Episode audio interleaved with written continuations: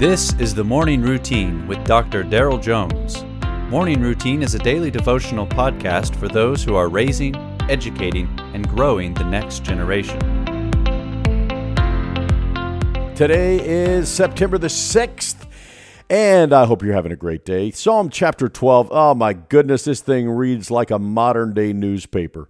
Psalm 12, verses 1 and 2, and uh, then wrapping up with verse 5. Save, O Lord for the godly one is gone, for the faithful have vanished from among the children of man. Everyone utters lies to his neighbor. With flattering lips and a double heart they speak. Because the poor are plundered, because the needy groan, I will now arise, says the Lord. I will place him in the safety for which he longs. Have you ever felt overwhelmed with the unfaithfulness, the ungodliness that is around you? Corruption, godlessness, lies, hypocrisy, injustice?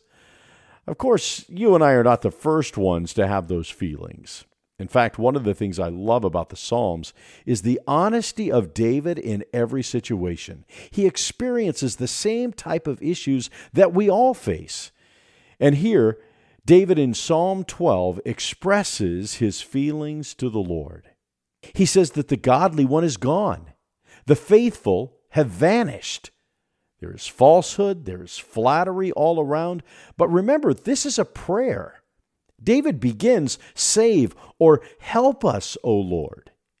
He calls on the Lord in the midst of the godlessness. And if we've ever felt like David in this chapter, we should do the same. Verse 5 notes that the Lord is speaking because the poor are plundered, because the needy groan. I will now arise, says the Lord. I will place him in the safety for which he longs. The Lord declares he will arise. He will not stand by and ignore the injustice indefinitely. He declares he will place the needy one in the safety that they're longing for. Godlessness and injustice are a fact of the human condition. It's a result of fallen people. But God does not sit idly by without regard for us. Rather than simply be angry or complain, cry out to God. Trust in Him. He will act.